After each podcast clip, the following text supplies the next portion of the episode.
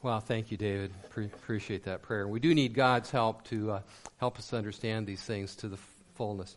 And one of the things I really want to do in life, I mean, this is really like one of my life passions, is to help people understand and experience uh, all that Jesus accomplished for us at the cross. Jesus died to bring us into a new and overwhelmingly better relationship with God. And this is called the New Covenant. Jesus said, This cup is the new covenant in my blood, which is poured out for you. Over and over again, the Bible tells us the new covenant is much better than the old one. It has much more glory. It does things for us the old agreement could never do. The old covenant condemned us for our unrighteousness. The new brings righteousness to us. The new pronounces us righteous and then powerfully works within us to make us righteous. The new covenant is the ultimate solution to human rebellion. Under the new covenant, the Spirit of Christ is poured into our hearts, and we are made new people. Hebrews 7:18 says because it was weak and ineffective the former commandment has been set aside since the law made nothing perfect and now a better hope is introduced through which we draw near to God. The better hope comes through Jesus himself. Verse 22 of chapter 7 says, In this way, Jesus has become the guarantor of a better covenant. And this better covenant, covenant is detailed for us in Hebrews chapter 8, which David just read for us. And the, the key elements of it are I will put my laws into their minds and write them on their hearts. I will be their God, and they shall be my people. They shall not teach each one his neighbor and each one his brother, saying, Know the Lord, for they shall all know me, from the least of them to the greatest. I will be merciful toward their iniquities, and I will remember their sins no more. And yet, even though the Bible says the new covenant is much better and does much better things for us. In reality, it seems many people in the church struggle and fail just as much as those under the Old Covenant law. Andrew Murray saw this and he gave this reason for it. With most Christians, there is not even the intellectual belief that God means his new covenant promise literally. I don't like to repeat things, but I'm going to repeat that for you.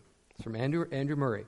With most Christians, there is not even the intellectual belief that God means his new covenant promise literally.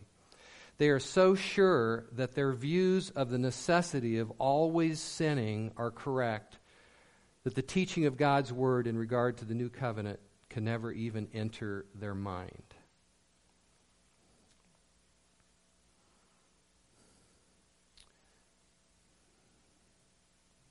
Of course, we all stumble in many ways. We don't reach full perfection here yet. But the new covenant comes to us with such life and such power that it makes dramatic, substantial, major changes in our life so that we become new people, a new creation. And I want us to experience all the freedom from sin and self, all the joy, all the power, and all the glory of the new covenant that we can have in this life. And that happens first by knowing what the new covenant promises and then actually believing in it as we go through the drama of life. So there's, there's this body of information. We have to know what God has accomplished, what He's done for us. We have to re- receive, believe that, receive that, and then we have to, to walk it out. We have to live it out in just the ups and downs, the rough and tumble of everyday life. We need to cling on to these things, to latch on to them, to live by them in the midst of life. The new covenant is nothing less than God's full answer to all that is wrong with us. It is God's answer to all that is sinful and broken about us. It is God restoring all that we lost at the fall.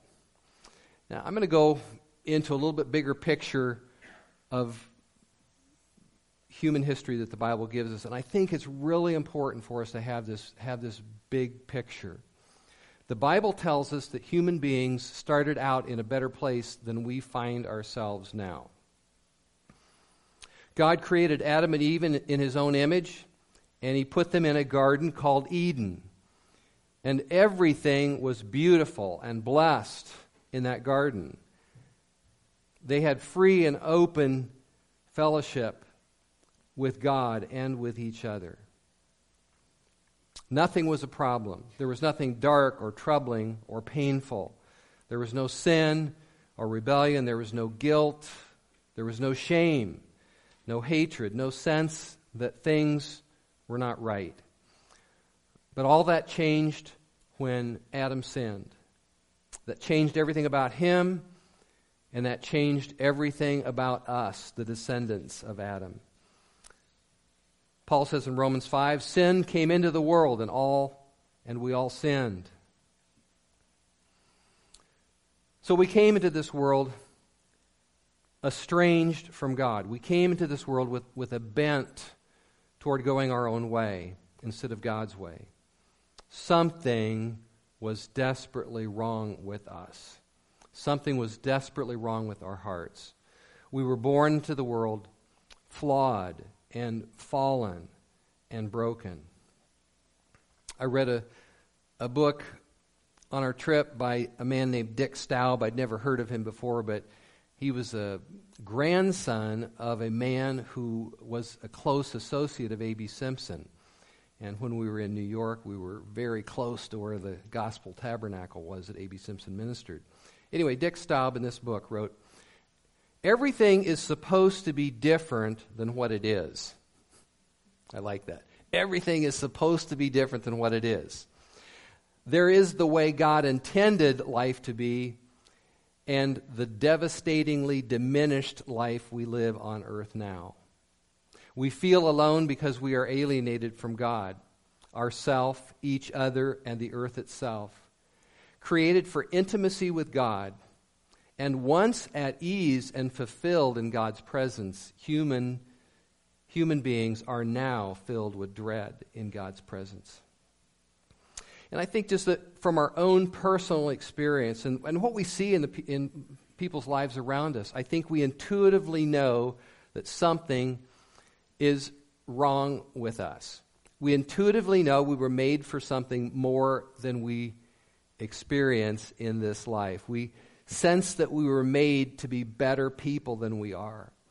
Uh, we might not understand that things are the way they are because of Adam's sin, but yet we have all experienced the effects of being dead in our trespasses and sins. And so the new covenant is God's solution to all of that. The new covenant is all about undoing Adam, undoing our situation in Adam, undoing all the brokenness that came as a result of the fall in the garden.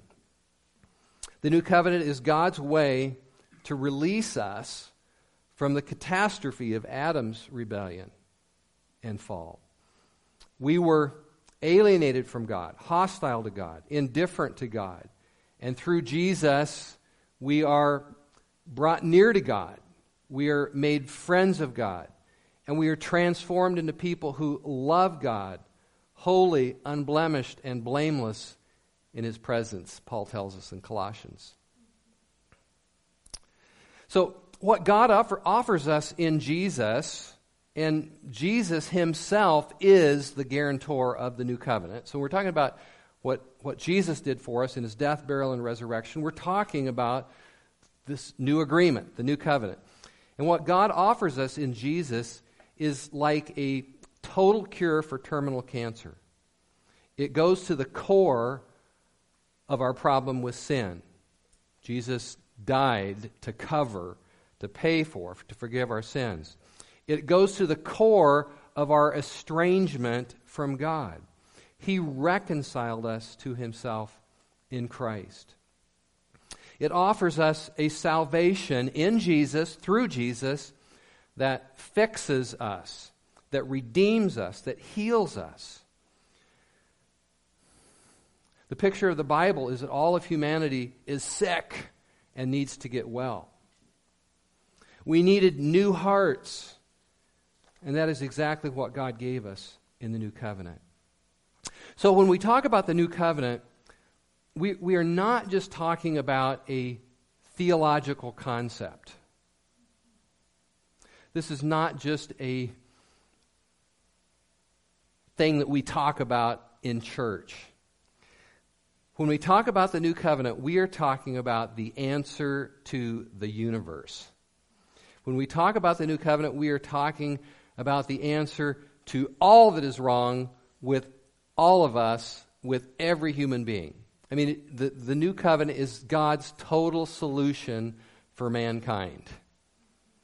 Jesus Christ coming when he did at the fullness of time, as, the, as Paul says, when he came at that moment, when he was crucified, buried, and raised, when he ascended to heaven, when he poured out his Spirit upon us, all of that is, is this new covenant, and that is God's total solution for the universe.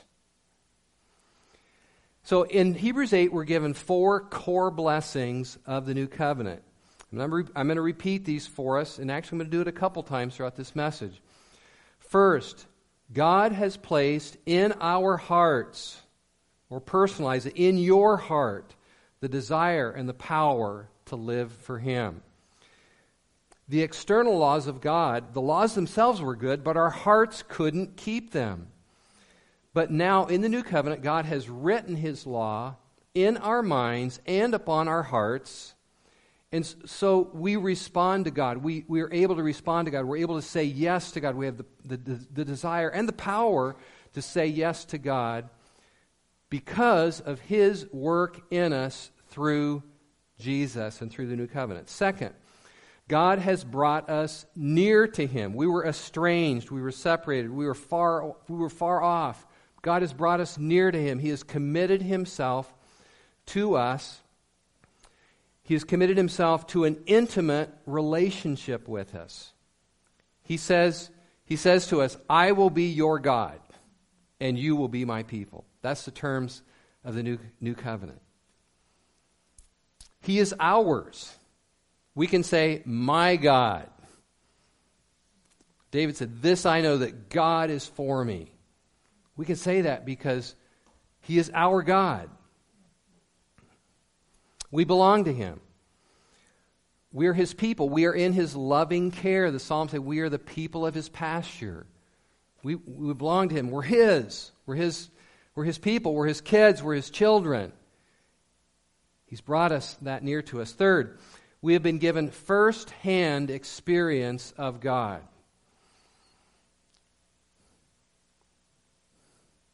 The writer of Hebrews says, we don't have to have somebody else tell us, well, here's what it's like to know God.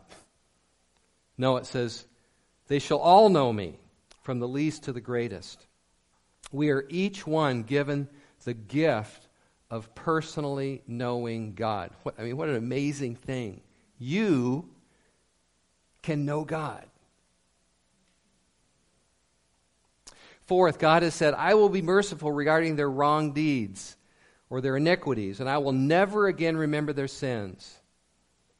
Through the blood of Jesus, through the blood of the new covenant, God will never remember your sins against you.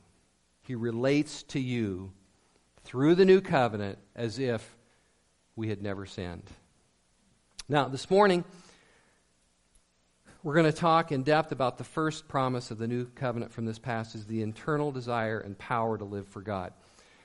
I, I actually started out this message with the intent to cover all four of, of the blessings of the new covenant.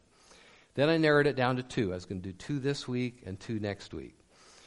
And then I got to the point just yesterday where I said, it's only one. it's only one. So you're going to have to come back future Sundays to, uh, to, to cover more of these. But I'm, I'm telling you, these are such incredible, glorious blessings that, we've been, that have been provided for us.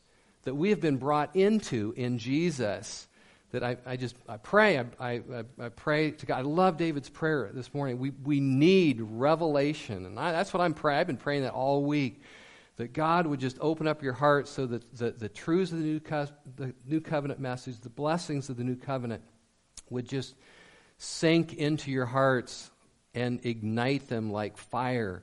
That it would just come into your being and thrill your soul and do something deep inside you. So, here we go. This morning we're going to talk about the first one. I will put my law into their minds and write them in or on their hearts. The new covenant solves the problem of hearts that are prone to sin. The new covenant solves the problem of human rebellion. It solves the problem of hearts that are prone to sin. Thank God. Christ did not come to just wallpaper over our sins, but leave us sinners. The new covenant is a complete salvation. He blots out our sins. That's one of the blessings of the new covenant. He blots out our sins. He says he will never again remember our sins. But he not only blots out our sins, he frees us from our bondage to sinning. He frees us from our bondage to sinning by giving us a new heart, by writing his will, his desires up on our heart. In 2 Corinthians chapter 2, Paul said, God's will or God's way or God's law is written not on tablets of stone, but on tablets of human hearts. Isn't that a beautiful statement? God, God, we know how he wrote the Ten Commandments on tablets of stone. And in the new covenant, God's writing on your heart. It's that personal, it's that intimate, it's that direct to you. God is writing His desires, His will for you on your heart. You show, in that passage, it goes on to say, you show that you are a letter from Christ.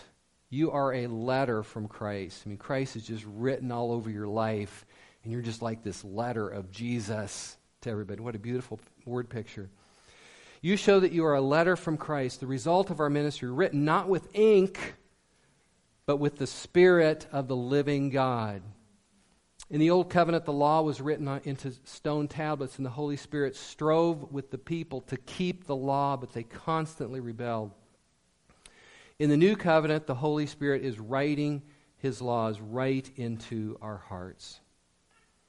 Commentator, uh, well known commentator F. F. Bruce said, What was needed was a new nature, a heart liberated from its bondage to sin, a heart which not only spontaneously knew and loved the will of God, but had the power to do it. And that's exactly what God promises us in the new covenant.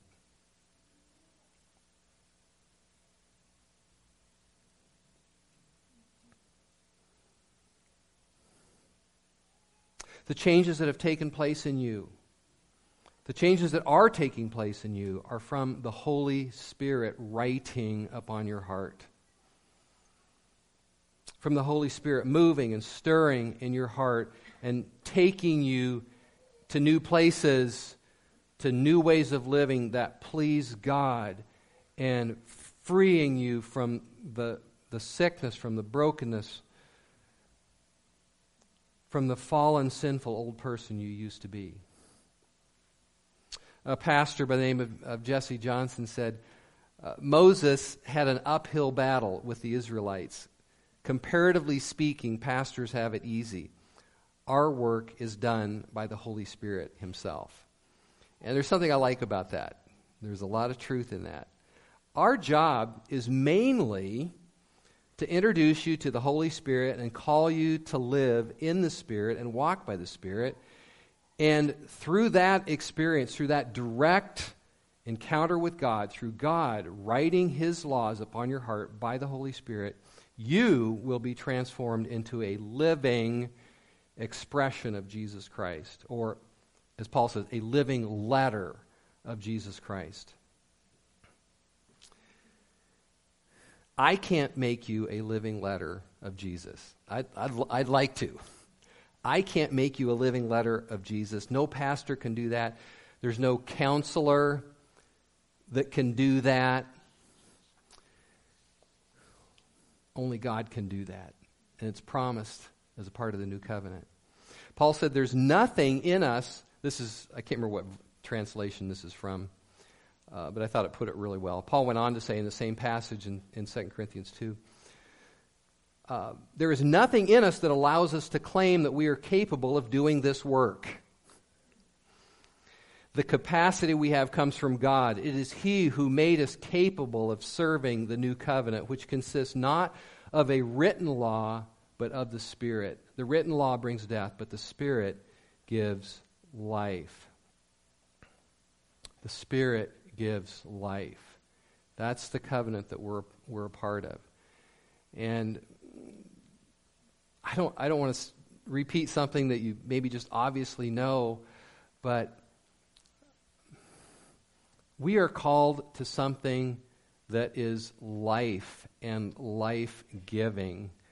We are, we, are called, we are called into direct contact with the Spirit who gives life. And as, as soon as the, our understanding of the Christian life becomes really something other than that or something less than that, we're, we're, we're living a, a, a diminished or maybe a, a partial uh, Christian experience. New covenant ministry is not merely telling people to get their act together. Uh, it is not merely remain, relaying information or a list of things to do. It is not just giving people a kick in the pants and say, you'd better do this. It is bringing people, New Covenant ministry is bringing people into direct contact with the Spirit of the living God. Of course, it's through, through Jesus, it's through the covenant that Jesus inaugurated.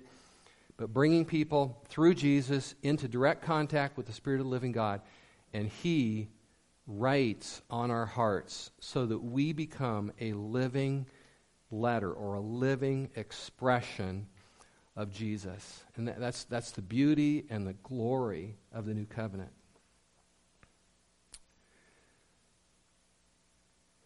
It's a living thing. There, there's, there's, there's reality, there's life, there's power. You know, we talk a lot in Christian circles, I think, and I'm kind of going off script here, and I know I don't have a lot of time, so I'll be try to be real careful here. But we talk a lot in Christian about our identity in Christ, and I, th- I think that's really an important concept. That kind of we are who He says we are. But there's more to it than just being something because he says we are. There is actual power. There is actual power that is transferred into us through the new covenant and through Jesus. There is actual life that is in us by the Spirit. So it's not, it's not like we're really only or merely identifying with something or some description of us. You know what I'm saying? there's life there. It's a real thing that God comes and writes on the tablets of our hearts. And He's doing that. A.B. Simpson said, He puts us. He puts in us the nature, the principle, and the disposition to obey. He makes His law the law of our being, and we as naturally follow it as a material body falls to the ground by the law of gravity or as an acorn develops into an oak because the law of the oak is in the heart of the acorn. So he puts his will into our heart as the new impulse of our nature, and it becomes second nature for us to love it, to will it, and to do it.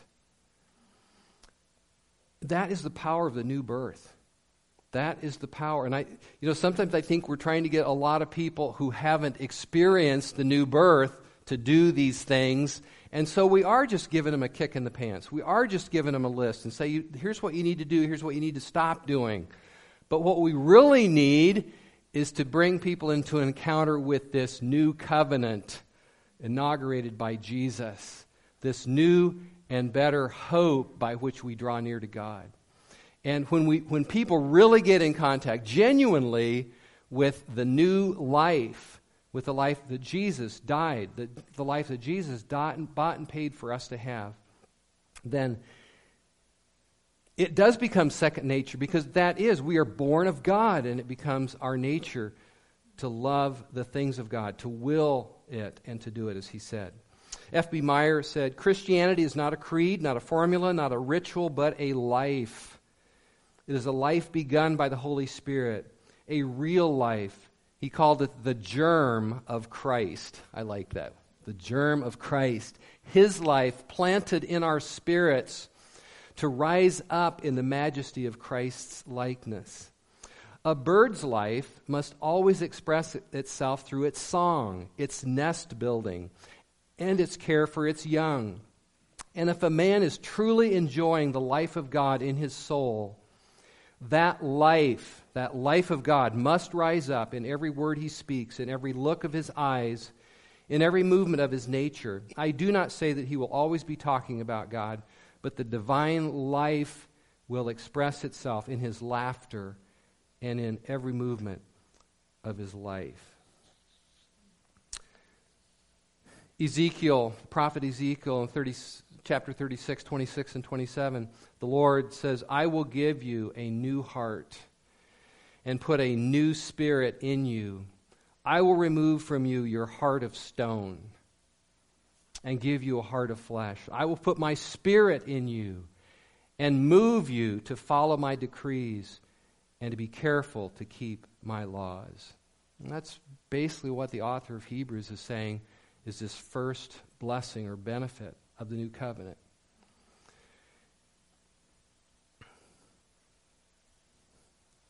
Hebrews 13, uh, 21, I believe it is, one of my, I know I say this about a lot of verses, but it's one, actually is one of my favorite verses in the Bible.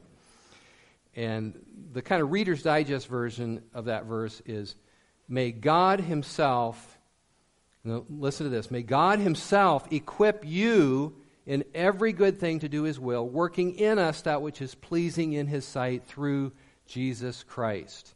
Okay, whenever I, whenever I just feel like, hey, I don't, I don't know if I can keep going on or if I'm, I don't know if I'm doing the right thing uh, in ministry or life or whatever, I just say, God, equip me in every, every, not just a couple things, but equip me in every good thing to do your will, working in me that which is pleasing in your sight through Jesus Christ. And I find immense comfort and peace in believing that and trusting in that. And so, so we, it's, it's, it's, it's, it's, it's working for God, it's loving God, it's serving people, it's, it's, it's, it's serving the Lord, but f- from this immense place of rest, knowing that God is at work in me, in you, equipping you and me to do His will, working in us those very things that will please Him, those things that are pleasing in His sight.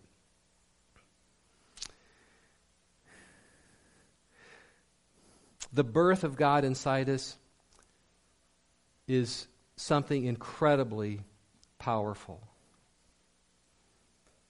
And we, we neglect that truth or, or, we, or we underbelieve it, let me say. I think we probably all, all agree with it, but, but I, I think we, we underbelieve it or disbelieve it to our spiritual detriment.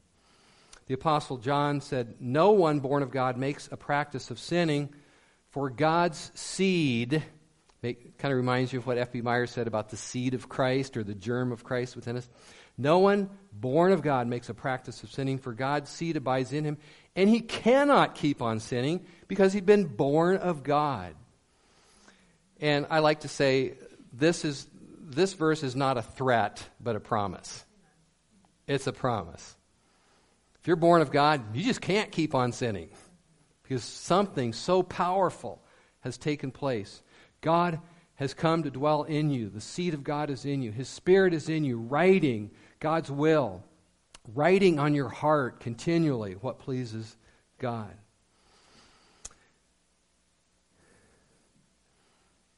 It's a statement of the reality and the power of what God has planted inside of us.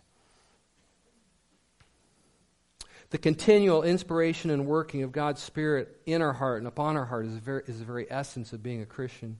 Paul said, Walk by the Spirit, and you will not gratify the desires of the flesh. Just walk by the Spirit, and you won't do the, the wrong stuff that you've been doing. Okay? Just walk by the Spirit.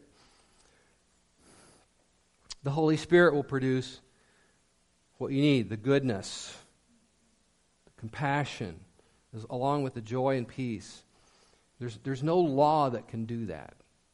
There is no rule or no law that can, that can make you be happy, that can make you be joyful, that can make you be good. There's no law that could do that. Only the Holy Spirit can produce, produce these kinds of fruit. And Paul said that in Romans 8. What the law could not do, God did. I love that phrase. What the law could not do, God did in sending his Son. So that the law of God is fulfilled in us who walk according to the Spirit. Or one translation says, whose lives are directed by the Spirit. Uh, there's an author by the name of uh, Rankin Wilbourne who's written a book uh, called Union with Christ, which is very good. And he's also written another one called The Cross Before Us. And in that book, he says, When temptation comes, you can say, That's not who I am anymore. I am in Christ, and Christ is in me. You can say, When temptation comes, you can say, God has written his laws on my heart, and I want to do His will, not this thing that I'm tempted to do. You, you identify, you um, commit yourself, you, you, you give yourself over to this new work of God within you. Paul said to consider yourselves dead to sin but alive to God. And this, this, is, this is so important for, for all of us. You're to think about yourself as someone who has died to sin and therefore freed from sin, and as a person whose heart is now fully alive to God. That's, that's how we're supposed to think about ourselves. We're, we're to consider ourselves that way, to realize that we think about ourselves as dead to sin, freed from sin through, through our union with Christ, and fully alive to God. And then one more A.B. Simpson quote, which I think is re- really good in this. It's from his Days of Heaven on Earth. Uh, when your old self comes back, if you listen to it, fear it, believe it, it will have the same influence upon you as if it were not dead. It will control you and destroy you. But if you will ignore it and say, You are not I, but Satan trying to make me believe that the old self is not dead, I refuse you. This, here's how you deal with sin, okay? Just listen. Here's how you deal with sin. I refuse you. I treat you as a demon power outside of me. I detach myself from you. You are nothing to me. You have no power over me. I have renounced you in the name of Jesus. I bid you hence. And he says, Lo, the evil thing will disappear and the shadow will vanish. That's, that's, how, that's how we deal with sin. Why? Because not because we're trying to pretend something that isn't true, but because of the power of God within us, because of the new covenant, because of the new birth, because of the Holy Spirit writing God's will and His desires on our heart, because of who we are in Christ. When temptation, when sin comes along, we, we, we, real, we know who we are. We know what's going on inside us. And so we, we, we renounce, we repudiate, we turn away from sin and temptation in the name of Jesus.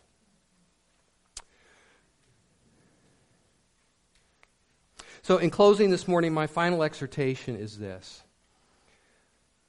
Saturate your heart with the glories of the new covenant. Just, just allow these, these truths, these blessings, to really become precious to you. Allow them to be things that, that you, you think about. We should, we should know the truths of the new covenant. And I'm not saying they're only expounded here in Hebrews. I mean, there's, there, these blessings are all throughout the, the, new, the new, new Testament. But, but here, here, these blessings are specifically spelled out, put all together, and we are specifically told that these are blessings of the new covenant. And we should know these backwards and forwards. We should cling to them by faith, uh, even when, uh, when our, our feelings are way out of whack, when we're tempted. uh, when we're downcast, when we're discouraged with ourselves, we should cling to these promises.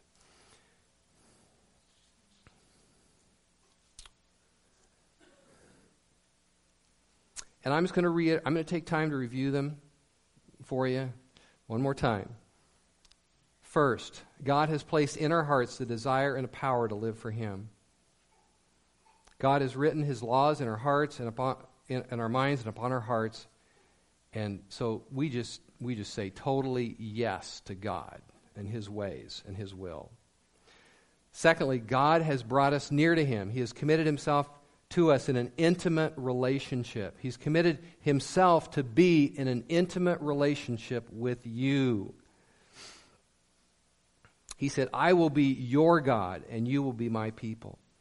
We belong to him. We're in his loving care.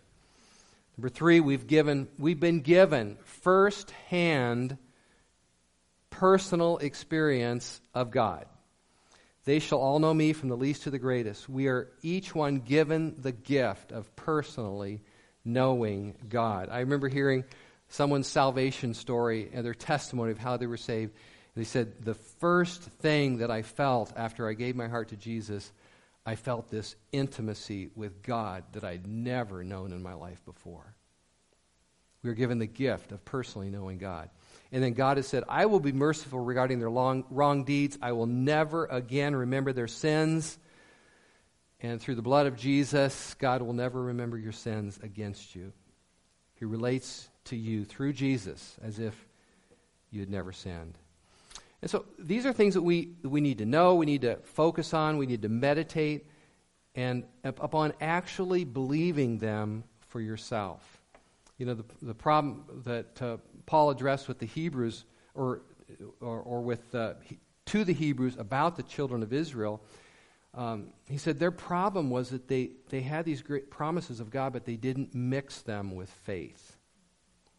They didn't, they didn't unite their hearts to these truths with faith. And so, as, you know, as wonderful and glorious as, as these things are, you can, you can go home and be bummed out all, all week long. You can. And you will, probably, or at least in some measure, you're not going to live in the glory of these unless you, unless you really attach your heart to these by faith.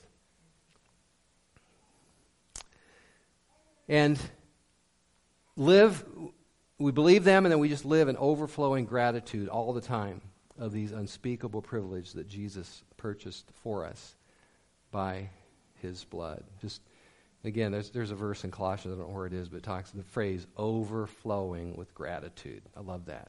That's, I mean, that's how we're supposed to live. We're so blessed. We are. And so we just, we just, we go, we go around, we walk around in life, in our homes, um, at our work, maybe at school, when we're out exercising, whatever, we just, we just overflow with gratitude because of the revelation of God, what God has done for us. And I pray that we would have, have such a clear and powerful, um, just razor sharp insight into these blessings that we would just bless the Lord with all of our heart and with all of our soul. Let's stand up this morning.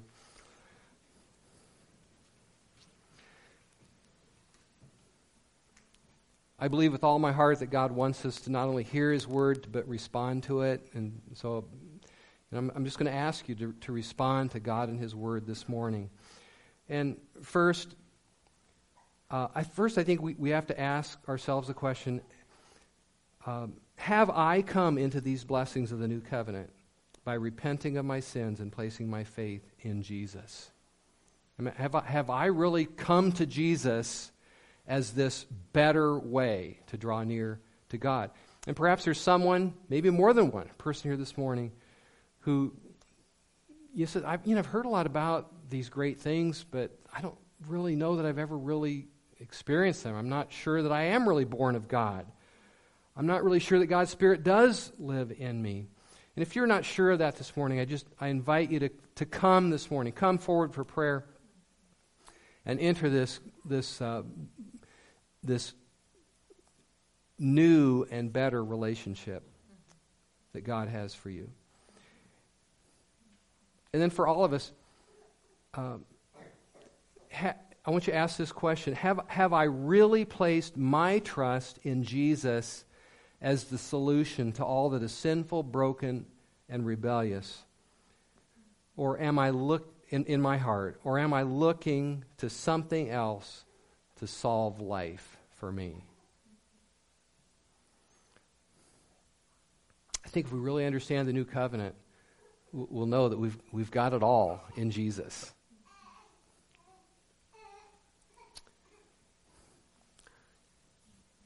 So, the solution for all of us is to attach yourself to Christ, attach yourself to the very things that Jesus died to give you. Let's, let's bow our heads.